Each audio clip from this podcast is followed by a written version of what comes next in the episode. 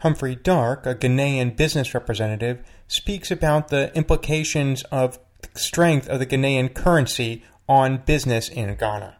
Strong currency has its biases, so as that of the weak currency. Mm-hmm. But it depends on the vision of the government to create stability in its productive sectors. Mm-hmm. And therefore, a reasonable, strong currency will be healthy for our country. Stay tuned for more from Humphrey on the state of the business environment in Ghana. Hello, and welcome to Public Interest Podcast with your host, Jordan Cooper, where we have been interviewing politicians, activists, advocates, and others since 2016 with the intention of ennobling public service, creating a platform for positive civil discourse, and facilitating dialogue with difference. This show is the antidote for those who are tired of hearing about what's going wrong with the world. We showcase people just like you who are working to leave the world better than they found it. And that's good news. And now a word from former President John F. Kennedy with his views on public service. Ask not what your country can do for you. Ask what you can do for your country. I'll remind you that this show is made possible by viewers like you. If you appreciate what we're doing here at Public Interest Podcast and enjoy this episode, please contribute $1 at publicinterestpodcast.com. Thanks for listening and enjoy the show. We're here today with Humphrey Ayim-Darke, the Vice President and a subject matter expert in the Association of Ghana Industries. Humphrey, thank you so much for joining us today. How are you doing? It's a pleasure. Excellent. So, the first question I'd like to ask you is what are you currently doing or what have you ever done to advance the public interest and why? Well, um, currently I'm the Vice President, as said by you. Mm-hmm. Uh, we, um, a group of industrialists um, that uh, champion and advocate for uh, the right environment for businesses to operate in our country and mm-hmm. our jurisdiction. Um, I have been in the front engaging government and sector ministers, both locally and internationally. And I'm also the chairman of the international desk regarding the industrial sector of our country and our association. So AGI was created right after Ghana uh, became an independent country in the mid 20th century, and originally its uh, stated purpose was to protect the interests of emerging indigenous markets. Now, we're sitting here today at the National Governors Association meeting, and uh, there's been discussion about protectionism and free trade. So, Humphrey, I'd like to ask you when you say that you are working to create a better business environment, yeah. what is the right sort of business environment, and to what extent does that entail protectionist policies versus free trade policies?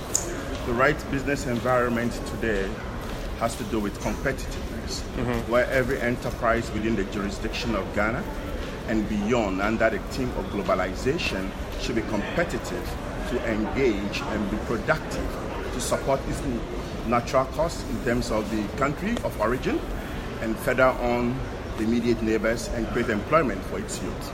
That's competitiveness. So, is there a particular policy that you would like to see the president of Ghana enact? Currently, I guess uh, with the current president, he's a very pro business president, mm-hmm. and he's engaging in various interventions that will lead to a healthy and a competitive environment for all businesses, both indigenous and non-indigenous alike. What we expect the president to do, the outlined policies regarding industrialization, uh, enhancing competitiveness such that will rank in the world ranking of competitiveness and doing businesses, Ghana will improve on its index. I believe the president is on course, and we expect him to be focused and attain the goals as outlined in his um, vision.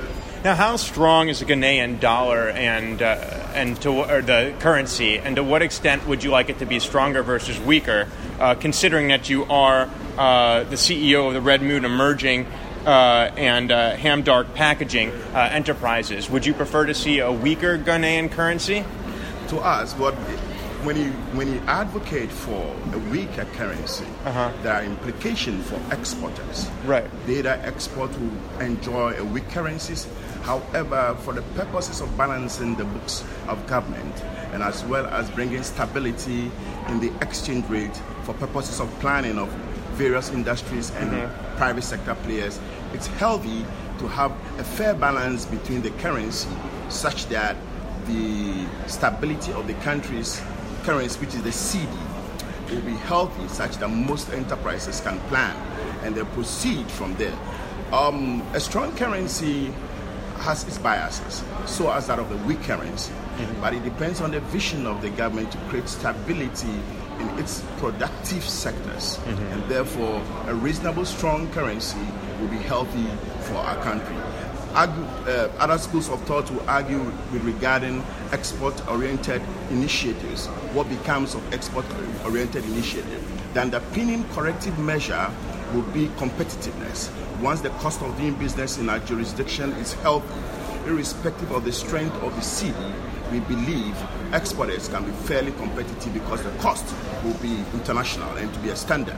And that is what should be the driving force. So I'm interested in seeing AGI's position on the position of their currency because you do have such a varied membership from liquor, wood, paper, furniture to transport, utilities, telecom, pharmaceuticals. Some of these are industries that are oriented towards the export markets, and some are for domestic consumption.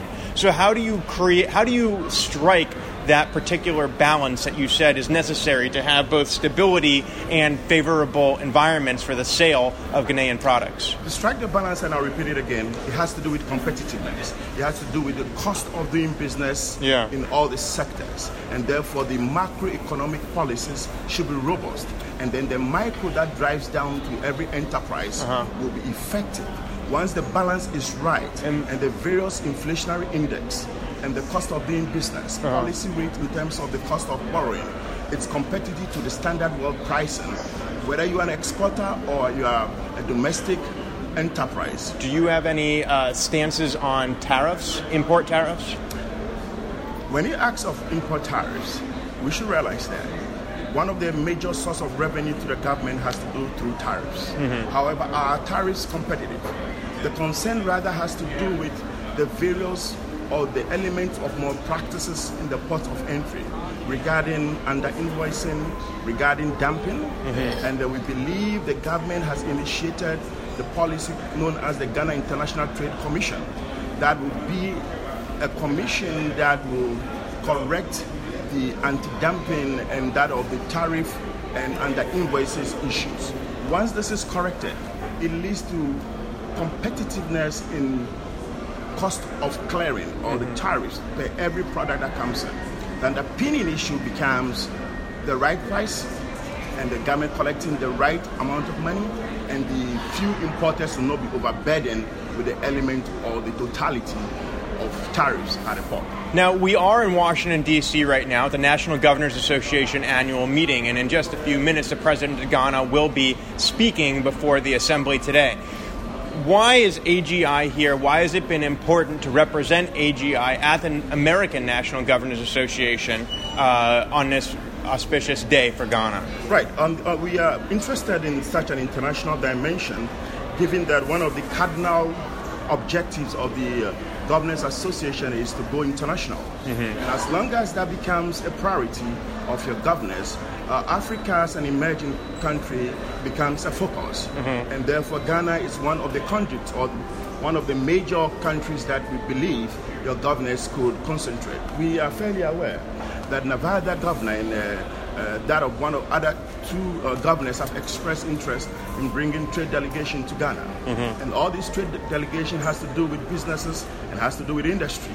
And on that course, as industrialists and as a vice president of, um, of the Association of Ghana Industry, we believe it's appropriate to complement the effort of our president and to get the right partners for our country and Africa at, at large.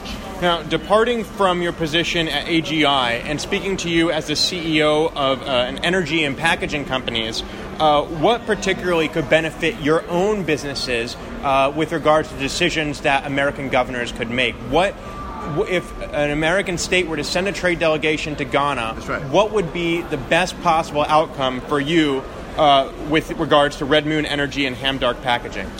To us, uh, we do not only restrict uh, the benefits to my enterprises only. Mm-hmm. I look at the larger benefit and the collective interest of our country. Mm-hmm. Uh, we believe that such international policies and influence from the U.S. being a, a strong in technology, strong in capital mobilization, strong in human uh, skills technical capital and resources. We believe such enterprises coming to Ghana and looking at the larger scope of Africa, beginning from Ghana and West Africa, we are well positioned to take advantage of uh, capital movement, technology movement, skills, and further uh, enhance our desire to export our product under the AGOA that we have a relationship with the U.S. Uh, uh, with. We have also under power with the Millennium Challenge uh, Authority and other related uh, initiatives from the previous uh, the U.S. government, like Power Africa.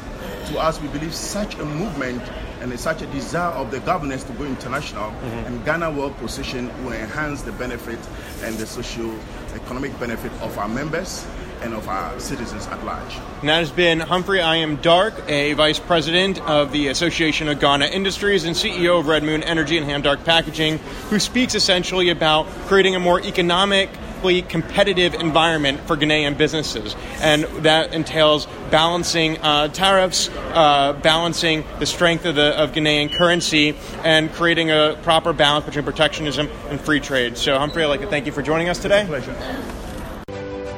This has been another episode of Public Interest Podcast with your host, Jordan Cooper, where we interview politicians, activists, advocates, and others who seek to improve the state of the world. I'll remind you to subscribe on publicinterestpodcast.com, iTunes, or your favorite podcast listening platform. And please join the conversation by calling 240-630-0380 or emailing engage at publicinterestpodcast.com. Thanks for listening.